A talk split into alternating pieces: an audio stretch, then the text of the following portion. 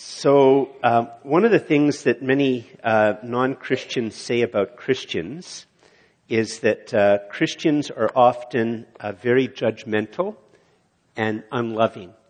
In fact, I think one of the things that Christians, uh, that non Christians would say about Christians is that not only are we very judgmental and unloving, that we're often, often nitpickers.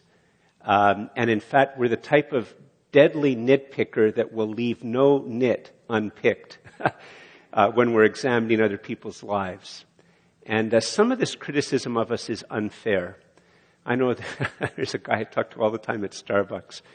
And uh, I mean, he's actually the most opinionated guy that I know. But he accuses me of being very judgmental because I disagree with him on a, one or two moral issues. And I, I don't think in that particular case it's fair. But the fact of the matter is, is that the non-Christian complaint about Christians being judgmental, about us picking fights, about us having cold, unloving hearts is often true. But what I think the average non-Christian isn't aware of is that the Bible agrees with them. the Bible says that Christians are in danger of having unloving, cold, hard hearts and of being judgmental nitpickers who leave no nit unpicked. that in fact, when a non Christian complains about us, they're just saying, in a sense, what the Bible says and warns us about. So we're going to look at that text because I don't think any of us wants to have a cold, unloving heart and to be a judgmental nitpicker. So it'd be a great help if you open your Bibles and turn to Romans 14. Uh, because this is really what the, the chapter is about. It's a, a warning us about the problem of becoming judgmental, cold, hard-hearted, even while we believe all the right things about God. And so it's a really important text for us to think about. And it's Romans chapter 14. And uh, we'll begin reading, uh, just we'll look at the first four verses and then we're going to pause. And we're going to have to camp at the beginning of the verse a, uh, a bit of it, for a bit of time because um, it's one of those texts which I'm going to show in a moment that we think we know what it means, but we actually don't. Um, and, um, and, and the problem, anyway, we'll get to it. Romans 14 verses 1 and following, we'll read the first four verses at first. As for the one who is weak in faith, uh, and just sort of pause right there. Um, in chapter 15, verse 1, it's going to talk about the strong in faith. So all the way through the, the chapter 14, the, it's sort of Paul is setting up, he doesn't use the word strong in faith until chapter 15, verse 1, but that idea is present. He's contrasting the strong in faith to the weak in faith all the way through this chapter. And um, so that, that's important just to, to note. So read this again. As for the one who is weak in faith, welcome him, but not to quarrel over opinions. One person believes he may, he may eat anything, while the weak person eats only vegetables. I'll explain what this is in a moment. It's not complaining about vegetarians. Uh, let not the one who eats despise the one who abstains. That's the one who eats meat. And uh, let not the one who abstains pass judgment on the one who eats, for God has welcomed here him. And just pause for a second. The word judgment here doesn't just mean um, like a type of a judgment, like a like a good judgment. Oh, I'm coming up to the intersection here. Should I make? Do I go left or right? Well, you make a judgment that you're supposed to go left or right. It's, what it's talking about here is uh, judgment's a good word, but it, it, can have either a sort of a just a neutral connotation or a bad connotation, and here the word has a bad connotation. It means that you've you've you've looked at somebody, you've judged them, you've found them guilty, and you've sentenced them to a terrible penalty. That's that's what's that's what it's saying here in the Greek. So it's it's judgment. In this particular case, it's judgment with a very very bad connotation uh, hard hearted con- condemning of another person. You don't consider them uh, innocent until proven guilty, you find them guilty, find them worthy of a punishment. Uh, I'll just read it again. Verse 3 Let not the one who eats despise the one, despise, note that, despise the one who abstains. And let not the one who abstains pass judgment or condemn the one who eats, for God has welcomed him. Who are you to pass judgment? All the way through here, the word judgment has that condemnatory sense. Who are you to pass judgment on the servant of another? It is before his own master that he stands or falls, and he will be upheld, for the Lord is able to make him stand. And just one other note here the word translated servant, I'll read it again. Who are you to pass judgment on the servant of another?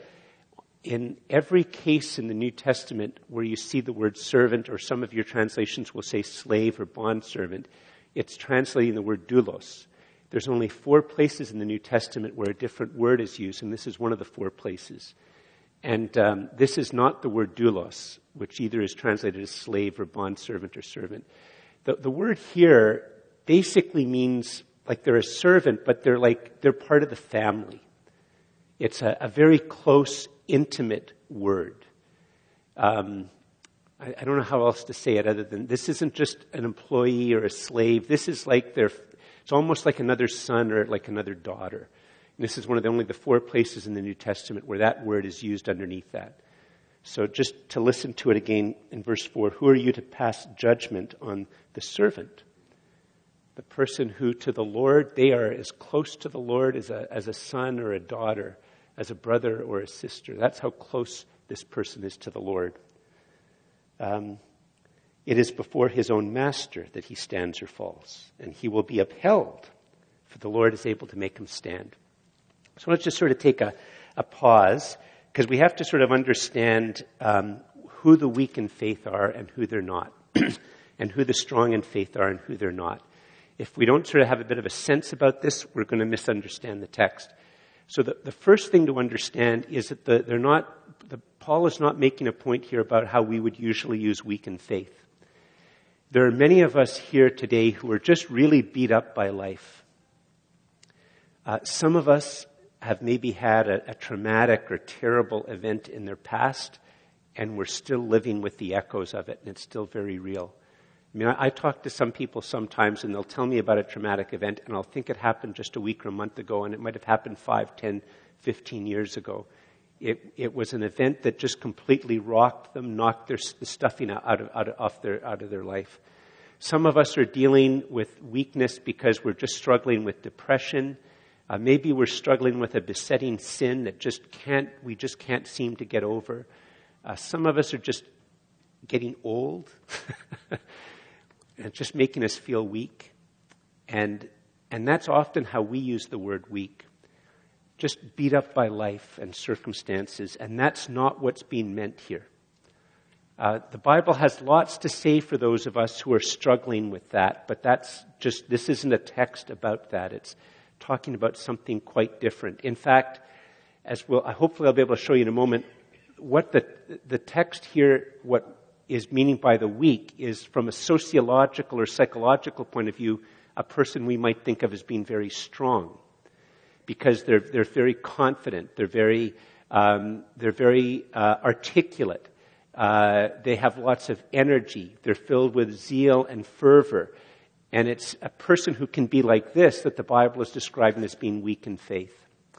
And the other thing to understand about this text is that the Bible is not describing people who are non Christians, who are maybe just getting a little bit of faith, or trying to sort of sort out if they're members of the faith.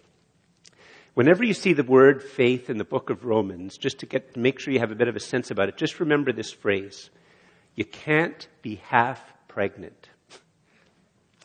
You're either pregnant or you're not. And the book of Romans talks about a saving faith that makes you right with God. And when you've been, when God has made you right with himself, then you're his. You might be just weighed down with a besetting sin. You might have had a financial thing happen to you or a physical thing happen to you, or you might be dealing with with a, an illness of a loved one or the death of a loved one that just completely, you might, be, you might be dealing with just unbelievable. The bills are higher, your bills are higher than the ceiling, you're really weighed down. It doesn't mean you're not a Christian. It just means you're a Christian who's really weighed down by life. and that's once again not what the weak in faith is describing here. It's describing something else. And maybe uh, the way to get it is to tell you something that happened when I was potty training one of my kids.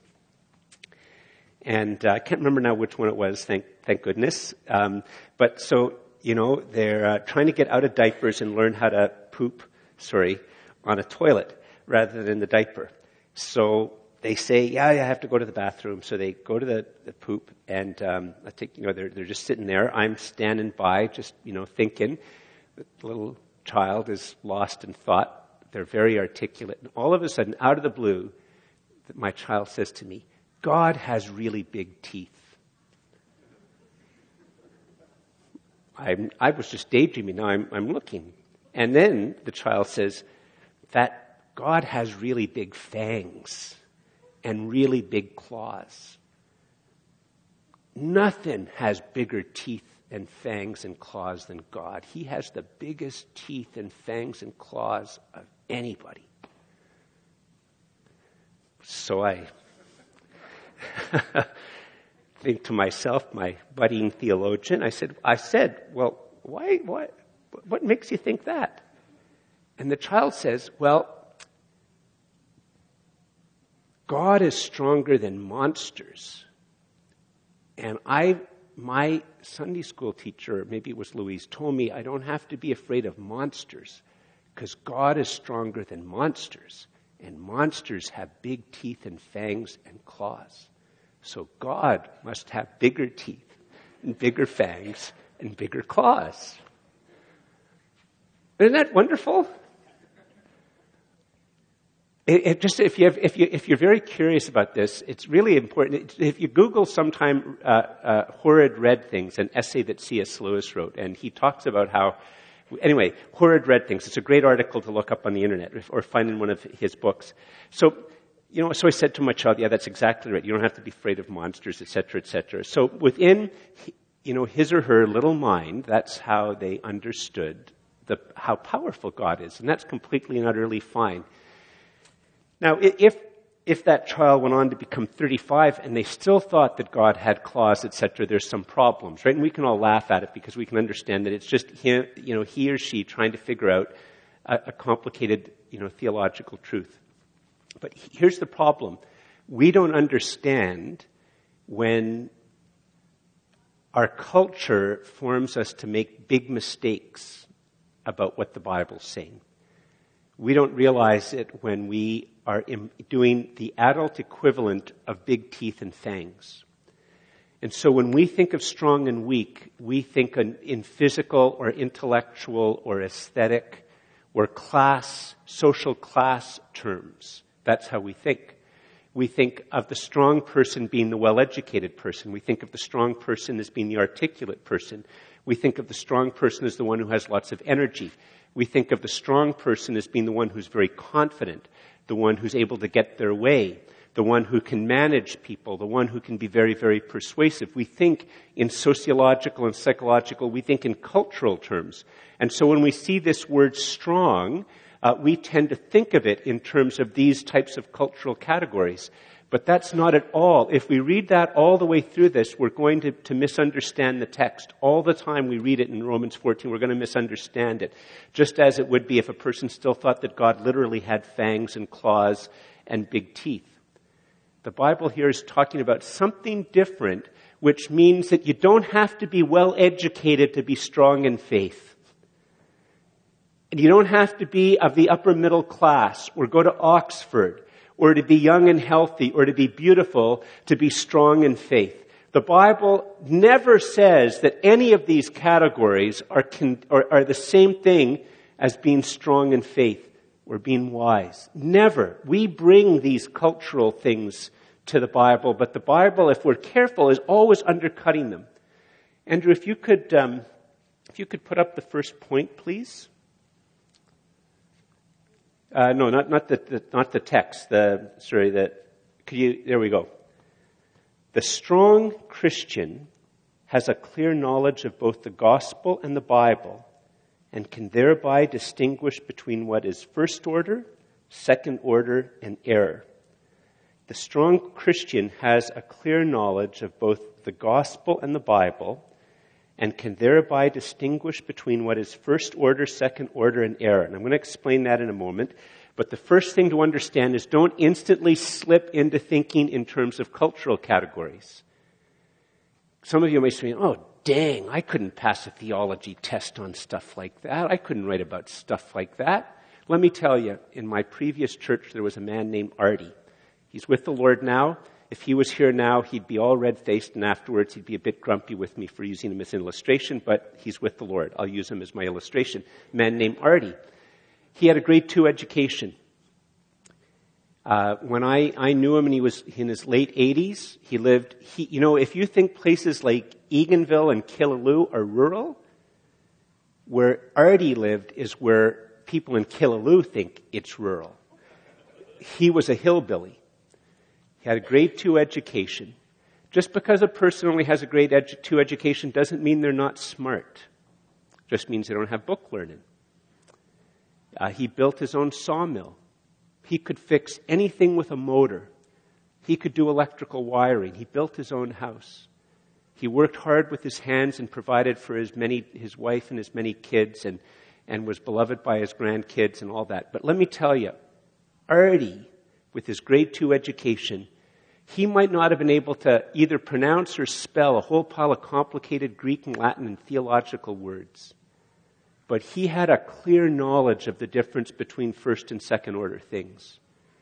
If you asked Artie, do you have to be a, re- you know, is it the case that real, only, re- you know, real Christians, you know, is it a case, Artie, that you know, if you don't have the right view on baptism, if you, if you believe that, you know, you have to be baptized by a as a child or you have to be baptized as an adult, do you think that's really essential to the Christian faith? Artie would have shook his head no. That's not essential to being what's really important in the Christian faith. You could go through a whole list of things, and I bet you any money that Artie would have got all of those distinctions right. Grade two education. So don't, when you read this, that's why I say clear knowledge. Because some people aren't very articulate, but they know it. They live it. Now this isn't, I'm not, by saying all this, I hope you don't go away thinking that I'm encouraging you to be stupid. God has given some of us IQs that are through the roof. Use them to the glory of God. Some of us, God has given the ability to, to really be disciplined and study, use it to the glory of God. I'm not, I'm not putting anybody down here. I just don't want us to automatically think that because you teach at Oxford or Wycliffe, they can understand these things better than Artie. That's, in fact, definitely not the case. the well educated people can throw a whole pile of big, complicated theological words at you, but ultimately it's just they're, they're, they're confused and they're weak in faith. Now, in the text here, we're going to unpack this a little bit, right? So, what this text is trying to get across is that the strong Christian has a clear knowledge of both the gospel and the Bible and can thereby distinguish between what is first order, second order, and errors. And, and here in the, in the text, Paul gives four examples of, of, a, of, a, of a, a second order issue. Just four examples, but there's four. The first one here is in verse 2. One person believes he may, may eat anything, well, the weak person eats only vegetables. Just, just for the record, my, my wife has been a vegetarian for a long time. I was a vegetarian for five years. So I, am not saying this because I have some special pleading that it's referring to vegetarians as being weak in faith. Uh, Paul is saying here that it's a thing indifferent. But what the context probably is, is that in the time that Paul wrote, wrote every idolatry was mixed into everything. And most of the meat that would have been served in the market was first sacrificed to a pagan god or goddess. And so Christians were trying, people who became Christians out of paganism, or even Jewish people who didn't sacrifice the animal to a god or goddess before they ate it, they were trying to sort out how to, how to live and follow Jesus. And so some people were saying you just, the only way to do it is just to only eat vegetables, never eat any meat. That's the safe way. And Paul is saying, no, no, no, you've, you've misunderstood the issue. Being a vegetarian or eating meat isn't a first order issue. And then if you, if you go down a little tiny bit to, um, sorry, I lost my page here. It's a terrible, oh yeah. Uh, if you go down to verse 5, there's another example. One person esteems one day as better than another, while another esteems all days alike. Each one should be fully convinced in his own mind. Here it's not probably referring to keeping the Sabbath. It's referring to something that if you're at all from an Anglican or Roman Catholic or Lutheran or Eastern Orthodox background, you have a bit of a sense of it. Uh, I'm not making this up, and for some of you, if you're not familiar with the weirdness of Anglicanism, this will maybe come complete and utter surprise. And, and by the way, I'm going to have to be really careful here, and I ask your prayers for me. One of the, I, I struggled with this all week, and so I, I ask your prayers. I have two things. I don't want to give you folks the impression that I am strutting around on the stages of I'm a strong Christian and everything that I, I know perfectly the difference between strong and weak. I, I'm not saying that. I don't want to give that impression. The other thing is, in some of these cases, I might inadvertently lead a brother or sister to fall because I'm going to talk about alcohol and other types of things. And I, I don't know how to, to use examples from the text to deal with the text without talking about, you know, I don't want to lead anybody into falling. So just, you know, pray that the Lord will cover this place, okay? I'm not, I'm not trying to be proud. I really am not. But, but use this example about Anglicanisms and special days. There's some Anglicans who believe that you shouldn't say the word hallelujah during Lent. Sorry, I smile because I think it's ridiculous. I apologize. So th- this is a true thing.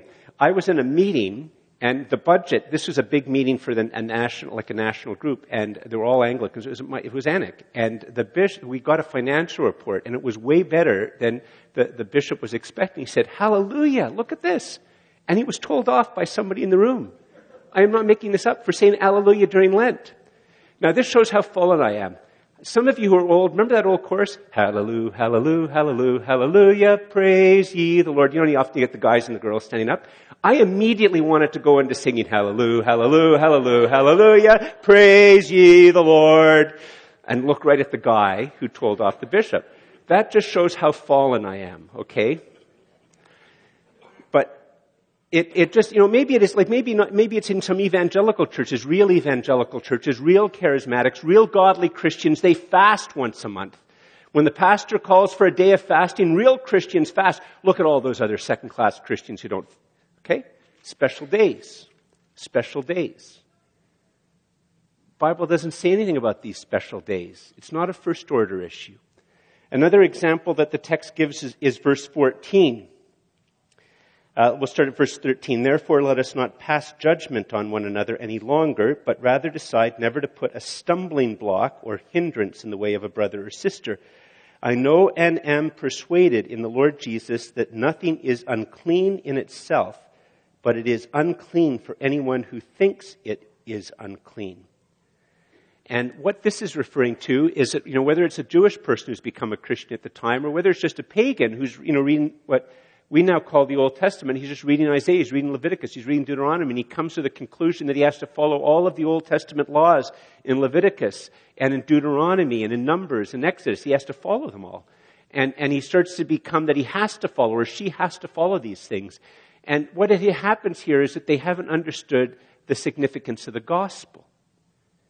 And they haven't understood how Jesus has said himself that all foods are clean. They haven't understood that Jesus is, in a sense, the, the great Lamb, the Lamb of God who takes away the sin of the world, that, that He is the way that we are made right with God, not by keeping these commandments, and that all of these dietary things, they had their place, but Jesus has inaugurated a new covenant. They don't understand that. And that's still a common thing. It's, it's amazing how many people, often in more evangelical and charismatic churches, they almost become Jewish worshippers. Like they want to get the Jewish trumpet to blow and they want to wear Jewish prayer shawls and you can just sort of tell that they wish they were Jewish. They want to add all sorts of other Jewish stuff and it's a common problem. It's a recurrent problem. And Paul says it's an example of being weak in faith. And there's just one other one, uh, which was a really important one for me when I was a teenager, but I don't care about anymore. Uh, it's, um, where is it here? Verse 21. We'll start at verse 20. Do not, for the sake of food, destroy the work of God. Everything is indeed clean, but it is wrong for anyone to make another stumble by what he eats. It is good not to eat meat or drink wine or do anything that causes your brother to stumble. In other words, being a teetotaler. Um, and, uh, you know, there are many, many Christians who believe that you shouldn't drink alcohol.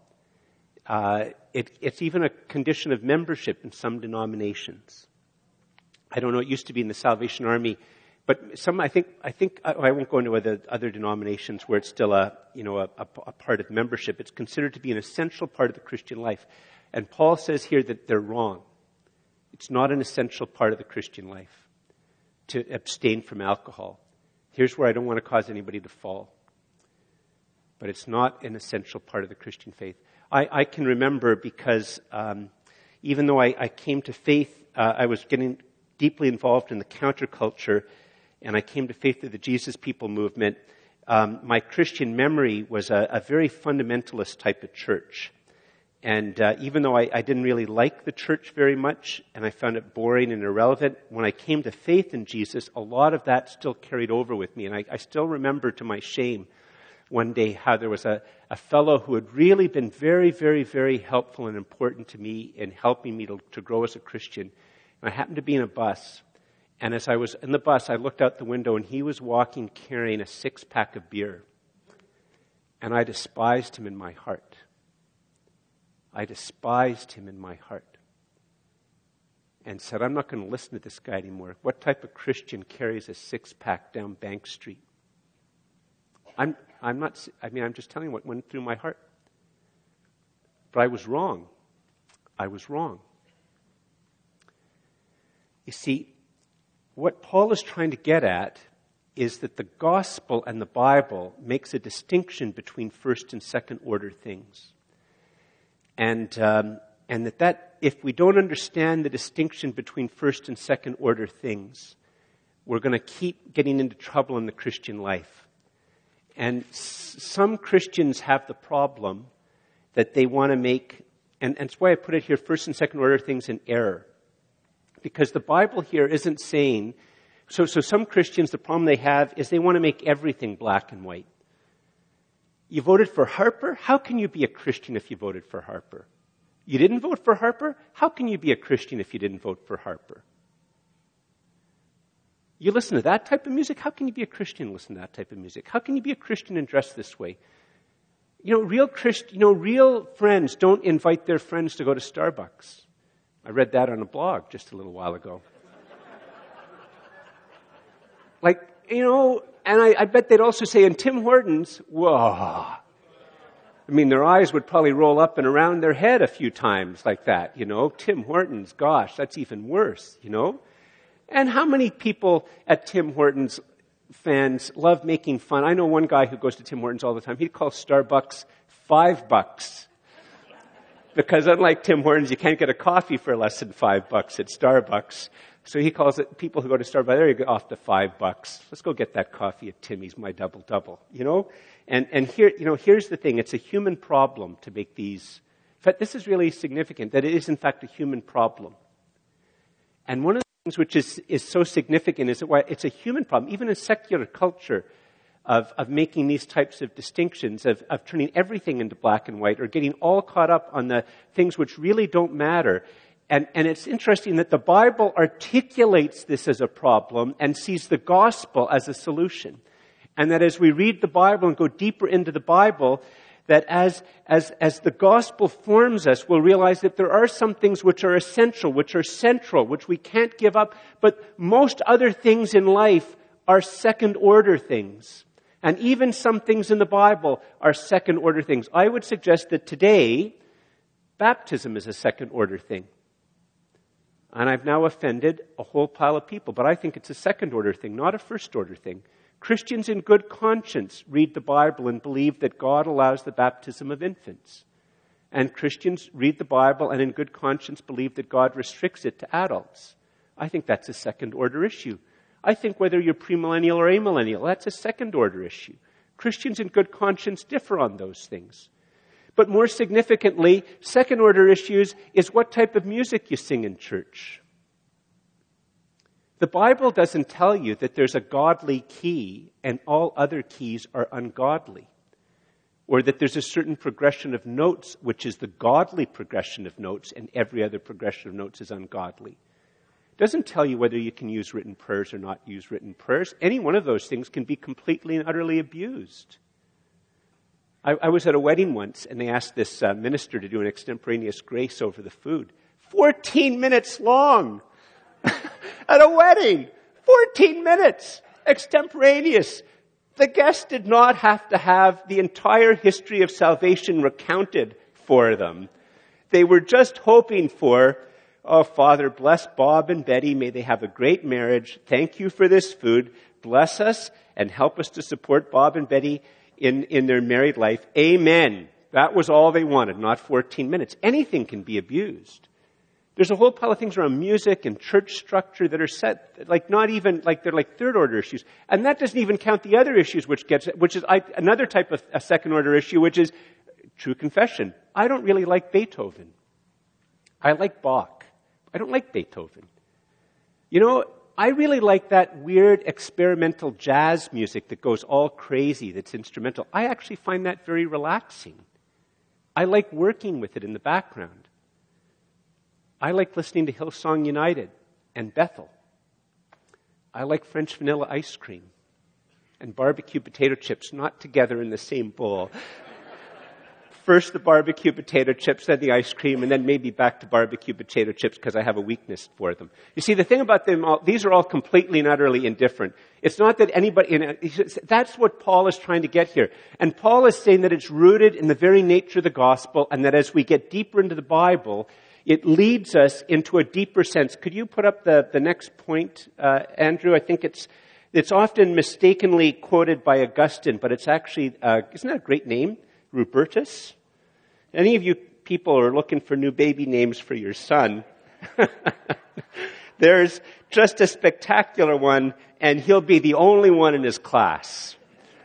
Rupertus Meldenius, in essentials unity, in non-essentials liberty, in all things charity.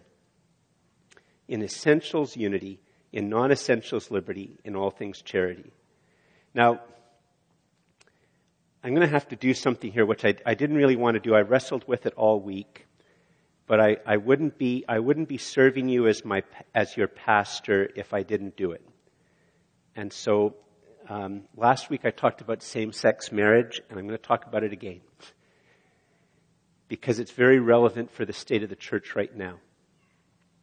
And so it's not that I have a bee in my bonnet. You know what it is? I was trying to think of an analogy. It would be as if in the Second World War, the Second World War starts, and there's a, a soldier, uh, a, a, a Canadian soldier, and they happen to be on leave or something, and they're in England, and they wire home and say, oh, the Second World War has started. I'm going to rush home as fast as I can to defend the Canadian border against the Americans. And the commanding officer would go, um, no, go to Holland. go to Poland. Like, go to where the battle actually is.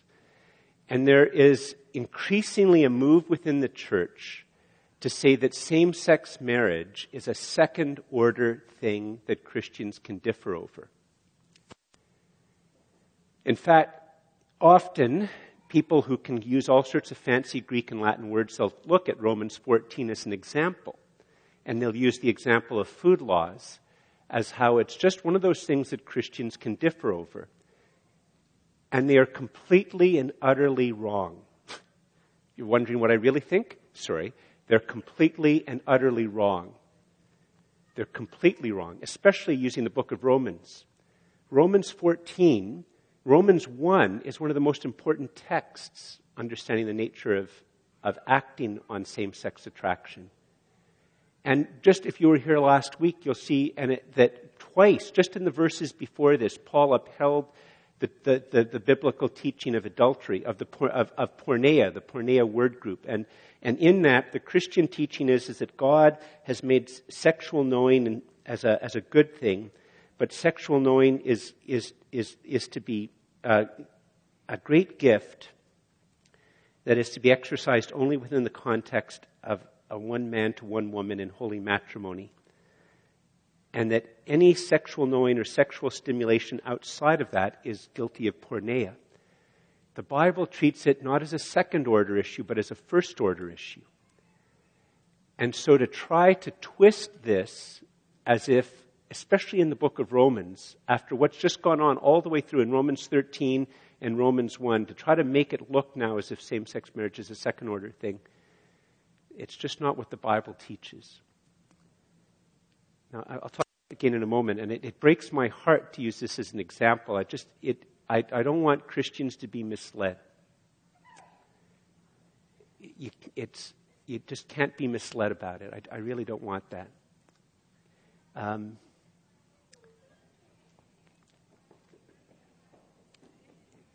sometimes you see what the bible here is, is saying about the difference between first in essentials unity in non-essentials liberty and in all things charity it's a very very wise statement by this old german guy who wrote during the 30 years war by the way during the war between protestants and catholics. That's when he wrote this as part of an essay. And um, the bible wants us and, and calls us to make important understand important first order things and be willing to argue for them in a charitable way. It's just also saying that the closer, the more we understand the first order things, the more we understand that these other second order things are just things that we just have to treat as things of liberty. Just um, quite a few years ago, I went to an international consultation in Kenya. It was in, I think, the year 2003. And I, I, was one of four Canadians who went to this international consultation. There were about 150, 200 people at it. Um, and in my group, my discussion group, which was on the uniqueness of Jesus, uh, there was four guys from England, all with PhDs from Oxford and Cambridge. There was me, duh. Carleton grad. An Ottawa U grad. I mean, that just make the Oxford and Cambridge guys quake in their boots when they hear you went to Carleton and Ottawa U. Sorry, I, I, went to both, so I can make fun of that, right? Okay. So anyway, so, and then the other, the other like 12 people in it were all like from Africa, Sri Lanka, India, you know, Asia. And as we went into this, this topic, I started to notice that these, these, these four guys who were from England, or three of them in particular, and the other guy got wrapped up in it, they started to make all of these things undermining the uniqueness of Jesus. They also kept making disparaging comments about the, the fact that there are demons. And I put up with it a little bit at first. I had gone into this thing thinking that I was going to have to check my cultural blinders at the door because I wanted to really learn from my African brothers and sisters and my brothers and sisters from India and Sri Lanka and, and Asia. And I was just going to have to understand that culture, there were going to be cultural differences. I hadn't come expecting that I was going to have to listen to somebody from England undermine the deity of Jesus, the uniqueness of his death upon the cross, his, the fact that he is God's provision for salvation. So I start to argue with them. And it felt really uncomfortable. I was the only one arguing with them. And this was a consultation went about six days. I did this for two days straight. I constantly was arguing with them. Nobody was backing me up. I felt very discouraged. So I decided I was just going to be silent. I was just going to roll my eyes. No point getting into arguments all the time. Then, just after I had given up, a couple of the African brothers and a Sri Lankan brother. They were all men. They came and said, Can, I, can we talk with you? Can we have tea with you? i So we'll all have coffee, but you can have tea. And they said they, they came to this event just like me. It was really neat. The Sri Lankan and African brothers. They said, We came to this event realizing that different people from cultures speak different ways. And when we heard these people from England speaking these things about Jesus, we just thought we weren't understanding them. Like it sounded wrong, but maybe it's just the way somebody from the first world talks. But then over these last two days, we've heard you argue with them, and everything you said we agree with. And now we realize that these guys, it's not a second order thing, they're undermining a first order thing. So they told me that they wanted, they still wanted me to do most of the talking because they felt a little bit uncomfortable that English wasn't their first language, right? But it was a very, very different thing and it eventually had to be dealt with at the conference. So here's the thing is the Bible's not saying that we stop making judgments about first order things, like the resurrection, the incarnation, the virgin birth, but basic sexual morality things. But there is a huge area of second order things that we just have to practice liberty with. That's what the gospel is leading us to. And the gospel is leading us not just to this, but not to abuse our strength. I have to be careful of the time. I'm going to have to wrap it up a bit earlier than I, I want. I want to go just to a couple of prayers. I, but um, if you could, uh, Andrew, put up the third point, please, for me. You know, one of the things which is really neat, neat here about, um, if you go back to Romans 14 verses 1 and following, you know, hopefully I've given you enough of a context. If you read Romans 14, you understand what's going on in the text. Notice here what it says, "As for the one weak in faith, welcome him, but not to quarrel over opinions. One person believes he may eat anything while the weak person believes proceeds only vegetables. Let not the one who eats despise the one who abstains, and let not the one who abstains pass judgment on the one who eats, for God has welcomed him. Um, you, who are you to pass judgment on the servant of another? It is before his own master that he stands or falls. He will be upheld, for the Lord is able to make him stand. So here, here's the thing. What's so precious? You know, I, I would much rather have been fighting battles in the church over the uniqueness of Jesus than over things like same-sex marriage. Um, every single one of us in this room is sexually broken. Every single one of us has sexual issues.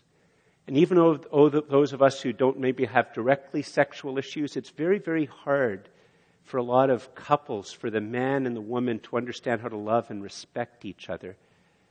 There's often women who don't seem to be sexually broken who are unable to respect their husband and don't even feel remotely guilty about it. In fact, almost take it as a badge of honor. So every single one here is sexually broken. And I know that there are people probably here who find a powerful attraction to a member of the same sex. And there are people here who probably feel very uncomfortable in the biological sex that they were born with and feel that they should be something else. And here's the thing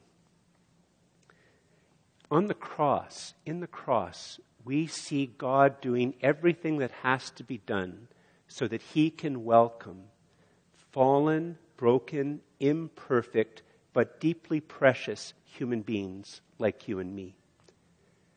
Jesus does this for us. This isn't just a matter of God putting up a hi, I'm open, you're welcome to come in. Like, it, it would be as if God wants to welcome people in a place and He comes into that place. He crosses the ocean, so to speak, to welcome.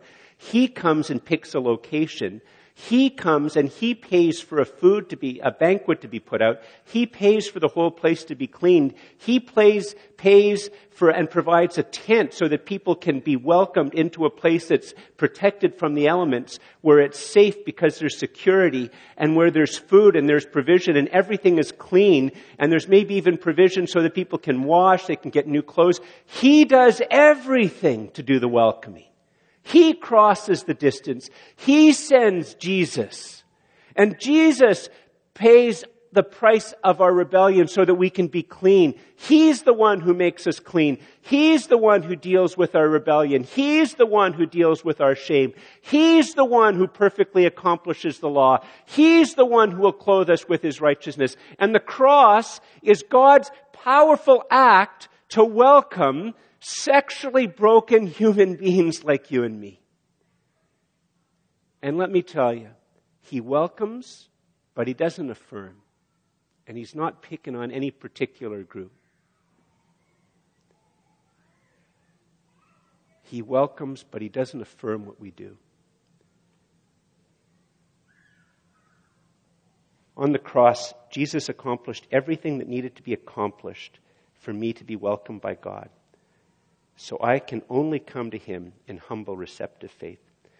Let's just, in, in closing, there's three prayers just to try to bring this home to you, and then we'll, we'll, we'll close. I'll just, we'll just re, re, I'll just read each one of them out. In fact, actually, why don't we stand? You want to join with me in reading each of these three prayers? I know some of you like to write, make notes. It'll all be on the web page. If one of these prayers just speaks to you, this is a way to try to bring the points of this home in terms of how we change our lives, how we know the freedom of Jesus, how we start to be healed of our mis- mistake and, and, confusion about first and second order things and, and being willing to deal with error. Would you say this prayer with me? Dear Lord, I confess that I flatter myself too much to detect or hate my own sin. Please make me a disciple of Jesus gripped by the gospel, whom you are helping to confess how weak is my grasp of the faith and how quick I am to condemn other Christians. Help me to see the log in my own eye before I see the speck in another's eye. That's one of the things that none of us are going to say, you know what, I'm really weak in faith like that. I'm the hard hearted, judgmental person. It's a harder thing to acknowledge that. The Bible's inviting us to pray into that. Next prayer, Andrew. Join me in praying this, please. Dear Lord, please forgive me that thinking that being right is enough. Please make me a disciple of Jesus gripped by the gospel who will surrender my freedom for the good of my brothers and sisters in you. Please help me to live for your praise, not my praise. See, this is the text that says if you go to have a meal with a whole pile of Baptists or Pentecostals or a whole pile of Reformed alcoholics, you don't buy beer. You just don't. If you go to witness to Muslims, you don't eat a ham sandwich while you brought along your dog. And if you invite, if you come to some Jewish Christians, you don't serve them a cream soup with shrimp, ham, and beef. you just don't. The final prayer. You got it up there? Dear Lord, please make me a disciple of Jesus gripped by the gospel, who daily meditates upon your word written, and who's growing in their knowledge of you and of your truth. Please deliver me from idols. Please renew my mind and my heart. Please help me to live for your glory. Let's just bow our heads in prayer. Father, you know the different areas that we're weak in, and you know those areas that we're strong in. You know those areas where we have a firm grip of the, grip of the gospel, and you know, Father, those areas of our lives where we're still arrogantly filled with legalism and a religious spirit and a condemning, despising, looking down our nose at others. And Father, you know how we don't even recognize that that's what's going on in our hearts, that we feel self-righteous and self-justified about this. And Father, we, we bring this before you. We, we want to be formed by the gospel. We want to be formed by your word. We want to live free. We want to have strong minds and soft hearts, and we want to live lives that are loving of people and bring honor and glory to you. Father, we need your help. We need your mercy. We need to be gripped by the gospel. And we ask that you would gently but deeply pour out your Holy Spirit upon us. And this we ask in the name of Jesus. Amen.